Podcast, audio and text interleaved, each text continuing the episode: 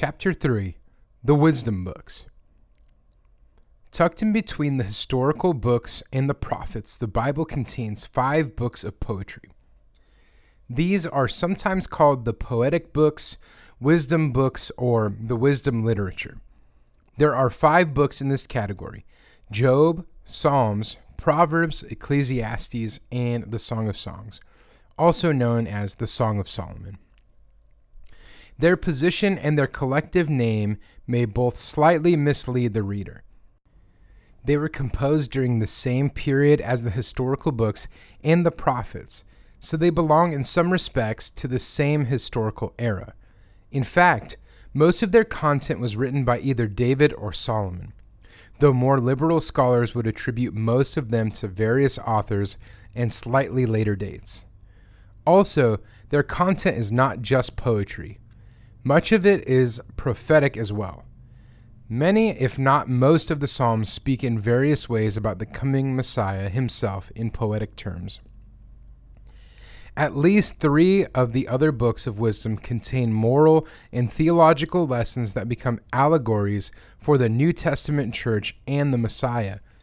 Much of Israel's historical record is of this nature, People, places, and events can all foreshadow aspects of God's law and promises leading to their ultimate fulfillment in the New Testament. Such images, parables, and allegories, many of them real life events, provide powerful forms of poetry in themselves. The more intentional poetry in the wisdom books is like a capstone in the archway between the literature of the histories and the prophets. Before we get into the Psalms and Proverbs, however, the challenging book of Job heads up this group. Whether just literature or actual historical events, Job is most widely understood to address the subject why do bad things happen to good people? But this book is much more than this. The book relates the story of Job, the richest of the great men of the East, he seems, by all accounts, to be a decent and successful man. The calamity which would befall him does not result from his own actions, but from a discussion between God and Satan. God states that Job is blameless. Satan retorts that Job only behaves so well because he was comfortable in his wealth and protection from God. If God were to take all this away, Satan reasoned, Job would despise God and curse him even. God eventually allows Satan to take everything Job has, up to the point of his health, only sparing his life. Then a different type of test arises. Three of Job's friends come to visit him. Instead of encouragement or support, they end up rationalizing and arguing theology. They suggest he must have deserved his plight, for God never lets bad things happen to good people. Job protests his innocence. Then a fourth friend named Elihu interjects. He argues that they are all wrong, all trying to justify themselves first instead of God. He says that everything mankind has comes from God, and that even in times of calamity, we should speak in praise of him rather than condemnation or wrath. As soon as Elihu finishes his monologue, God himself speaks directly to Job. He puts Job on the spot and queries him with a barrage of powerful questions. Where was Job when God was laying the foundations of the earth, or hanging the stars in the sky? Or setting the bounds of the oceans. Can Job find the origins of dwelling of light? Can Job make the day and night come and go? Can Job turn constellations in the night sky? Can he feed and corral all the wild animals of the earth? Job gets the point. When God finishes speaking to him, Job responds with the humility Elihu suggested and God has so vividly highlighted. Then Job answered the Lord and said, Behold, I am of small account. What shall I answer you? I lay my hand on my mouth. I have spoken once, and I will not answer. Twice, but I will proceed no further. Job chapter 40, verses 3 through 5. After another round of questioning from God, Job confesses that he repents and gives all praise and credit to the God who can do all things. At this point, God rebukes Job's three friends. He not only restores all that Job had, but doubles it. The book of Job, it seems, does not aim so much to address why bad things happen to good people as it does the question how should God's people respond when bad things happen? God makes clear that our hope is in a relationship with Him. We must know Him. And if we truly know who He is, we will know He is our only source of goodness and wisdom in our repentance from trust in ourselves and placing our trust in the God who can do all things, we will realize a reward greater than anything else we could ever have. Ultimately, the book is a lesson to the Jews in their history as well. Written almost certainly during the captivity period, it tells the Jewish people to remain patient in their exile and loss of all they had waiting for the God who will rescue and restore a faithful, humble people to more than they had before. The longest book of the Bible, Psalms, contains some of its most well known passages. We will retain the older King James English for discussing the Psalms. While it is usually more difficult to read, it is also unsurpassed in poetic beauty. The Psalms in King James English are unrivaled by any other translation. Psalm 23, for example, may be one of the most famous pieces of literature in the English language. The Lord is my shepherd, I shall not want. He maketh me to lie down in green pastures. He leadeth me beside the still waters. Yea, though I walk through the valley of the shadow of death, I will fear no evil, for thou art with me. Thy rod and thy staff, they comfort me. Thou preparest a table before me in the presence of mine enemies. Thou anointest my head with oil, my cup runneth over. Psalm 23, verses 1 through 5. The songs of the Lord, which is what the Psalms are, contain many such passages that highlight all aspects of the Lord and his deliverance of his people. We hear of his sovereignty over all human affairs, even the most powerful of wicked kings and nations. The kings of the earth set themselves, and the rulers take counsel together against the Lord and against his anointed, saying, Let us break their bands asunder and cast away their cords from us. He that sitteth in the heavens shall laugh. The Lord shall have them in derision. Psalm chapter 2, verses 2 through 4. We read of his power as creator and sustainer, just as he had revealed himself to Job. The heavens declare the glory of God, and the firmament sheweth his handiwork. Psalm chapter 19, verse 1. There is the Messiah's death on the cross.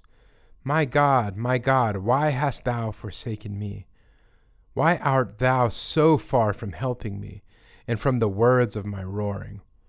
I am poured out like water, and all my bones are out of joint. My heart is like wax, it is melted in the midst of my bowels. My strength is dried up like a potsherd, and my tongue cleaveth to my jaws, and thou hast brought me into the dust of death. For dogs have compassed me, the assembly of the wicked have enclosed me, they pierced my hands and my feet. I may tell all my bones, and they look and stare upon me. They part my garments among them and cast lots upon my vesture. But be not thou far from me, O Lord, O my strength. Haste thee to help me. Psalm chapter 22, verse 1 and verses 14 through 19. We hear David's famous expression of repentance echoed since by millions of Christians, often weekly. For I acknowledge my transgressions, and my sin is ever before me. Hide thy face from my sins, and blot out all mine iniquities. Create in me a clean heart, O God, and renew a right spirit within me. Psalm chapter 51, verse 3 and verses 9 through 10. God calls us to trust in his power. Be still and know that I am God. I will be exalted among the heathen. I will be exalted in the earth. Psalm chapter 46, verse 10. There are many of these. Delight thyself also in the Lord, and she, he shall give you the desires of thine heart. Psalm chapter 37, verse 4. We are reminded of God's preeminence as the only true God. For all the gods of the nations are idols, but the Lord made the heavens. Psalm chapter 96, verse 5. We get the importance and power of his revelation for us in his word. Oh, how I love thy law! It is my meditation all the day. Thy word is a lamp unto my feet and a light unto my path. Psalm chapter 119, verse 97 and verse 105. The Psalms often express this The law of the Lord is perfect, converting the soul. The testimony of the Lord is sure, making wise the simple. The statutes of the Lord are right, rejoicing the heart. The commandment of the Lord is pure, enlightening the eyes. Psalm chapter 19, verses 7 and 8 there are also expressions of the love that should exist among God's people. Behold, how good and how pleasant it is for brethren to dwell together in unity. Psalm chapter 133, verse 1. And of course, there is a praise band leader's favorite Sing unto him a new song, play skillfully with a loud noise. Psalm chapter 33, verse 3. Many of the Psalms are prophetic, as we said. They speak openly about the work of the Messiah who would come. Psalm chapter 22 above noted his crucifixion and death. This one notes his confidence that he would not be left in the grave. I have set the Lord always before me, because he is at my right hand, I shall not be moved. Therefore my heart is glad, and my glory rejoiceth my flesh also shall rest in hope. For thou wilt not leave my soul in hell, neither wilt thou suffer thine Holy One to see corruption. Psalm chapter 16, verses 8 through 10. There are also many psalms of the triumph of God's Messiah. This one is about the resurrection and heavenly rule of Jesus Christ. The Lord said unto my Lord, Sit thou at my right hand until I make thine enemies thy footstool. Psalm chapter 110, verse 1. This verse is quoted in the New Testament more than any other passage, even more than love thy neighbor. In short, the Psalms are songs of praise and thanksgiving, but they are much more than that. They contain prophecy and theological lessons that reach as far and as deep as anything else in the Bible. Many look at the book of Proverbs as a large collection of short, pithy bits of wisdom. Since it is a book of instruction to a young man on how to live with wisdom and not foolishness, it certainly is such a collection, but it is much more. First, the book of Proverbs has a unique aspect also found in the Psalms. It is both intensely personal and individual, while at the same time also highly allegorical of the whole people of God. It is impossible to say which aspect is more spiritually intense, for both are true in the deepest, most ultimate sense.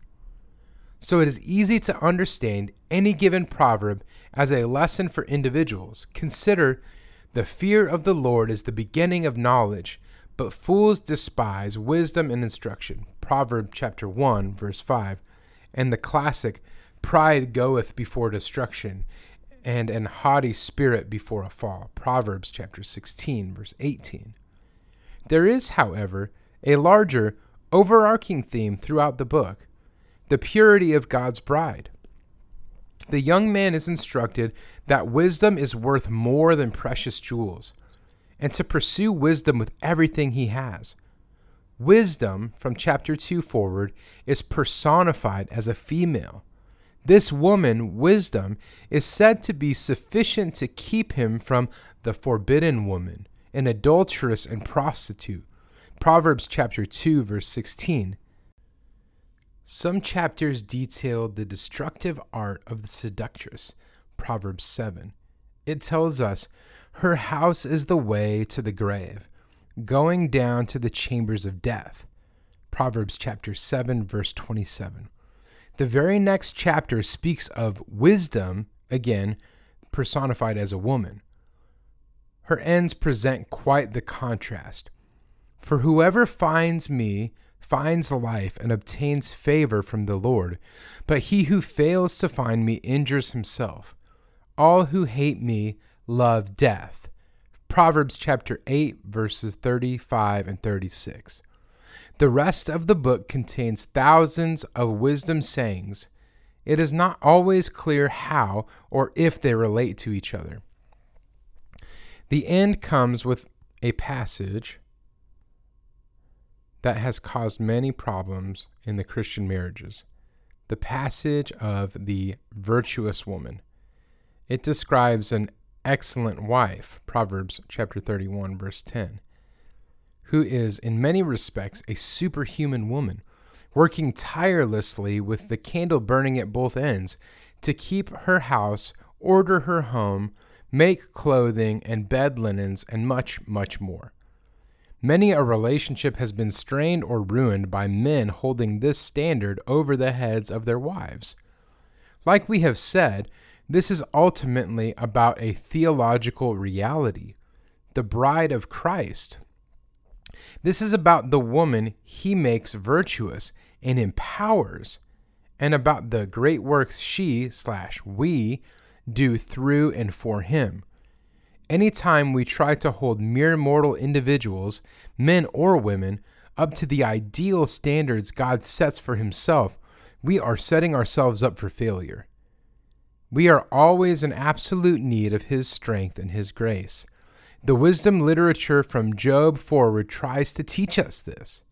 When we rely on ourselves, or worse, try to make others measure up on their own strength, we will drive people to despair and ruin. That is a good note on which to turn to the next book. Ecclesiastes contains many wisdom statements, much like Proverbs, but is much shorter and more narrative in style. Its name means something like the preacher or speaker of the assembly. He is a wise individual who has tried everything under the sun to find happiness or meaning, all on his own works or strength. Despite having all wealth and power and everything a person could want, he fails. He now sounds a warning, tinged with a dose of cynicism. Vanity of vanities, says the preacher, vanity of vanities. All is vanity. What has been is what will be, and what has been done is what will be done, and there is nothing new under the sun. Ecclesiastes chapter 1 verse 2 and verse 9. His darkened outlook appears in many passages like these. He who digs a pit will fall into it, and a serpent will bite him who breaks through a wall. He who quarries stones is hurt by them, and he who splits logs is endangered by them. Ecclesiastes chapter 10, verses 8 and 9. So there is no advantage even to industry or hard work while minding one's own business. From the beginning, he tells us that even increasing in wisdom and knowledge brings with it a dark side of depression. For in which wisdom is in much vexation, and he who increases in knowledge increases sorrow. Ecclesiastes chapter 1, verse 18. In the end, however, the preacher is not a pure cynic. He has instead learned from his failures and vanities. He has learned that if you want meaning and happiness out of life, you will have no other alternative than to trust and follow God. He has learned that any other way is futility, and he arrives at largely the same lesson taught in Job and Proverbs. He puts it succinctly The end of the matter all has been heard. Fear God and keep his commandments. For this is the whole duty of man. For God will bring every deed into judgment with every secret thing, whether good or evil. Ecclesiastes chapter 12, verses 13 and 14. The Song of Songs, or Solomon's Song, picks up on the theme of bridal love expressed, as we saw in Proverbs. This song, however, is not sayings of wisdom, but a poetic narrative of enraptured marital and sexual love. The opening stanza sets the tone. Let him kiss me with the kisses of his mouth, for your love is better than wine. Your anointing oils are fragrant. Your name is oil poured out, therefore virgins love you. Draw me after you, let us run. The king has brought me into his chambers. Song of Songs, chapter 1, verses 2 through 4. The song runs for eight chapters. It contains no doctrine or even mention of God other than what we may deduce from its imagery that the bridegroom loves his bride and the bride loves him as deeply. Each desires the other and longs to come together to delight the other. In short, the book paints a picture of a deep, passionate love between Christ and his church. Conclusion Moving from the books of the law and history into poetry, the emphasis of the Bible changes somewhat to deep personal emotions and relationships. This reveals that the heart of the Christian religion is a deep, personal, intimate relationship with the Lord Himself. It is not that these ideas are absent from the law and the historical books. God said in the historical books that he chose David specifically because he was a man after God's own heart. 1 Samuel chapter 13 verse 14. With much of the Psalms composed by David, the wisdom books give us a look at that heart, exposed in admiration, passion, grief, depression, despair, victory, triumph, praise, and much more. In Proverbs, Ecclesiastes, and Song of Songs, David's son Solomon captures all these emotions and mixes them with other biblical doctrines and imagery throughout most of it. By the end of it, we are reminded that the whole Bible is a book about how we relate to God, how He redeems us, and how we can relate to others through Him as well. The poetic books maintains these themes. The Messiah is sacrificial and yet triumphant. He is the wise man over the foolish one, the faithful over the selfish, the humble and obedient over the proud. He is the wise one who has suffered all harm and calamity for us, fallen into the pit which we dug for us, and suffered the serpent bite for us from the wall through which we recklessly broke. At last we are inspired as the whole church, his bride, by his love for us. We are inspired to love him as he has loved us, and to keep his commandments as he has done for us as well.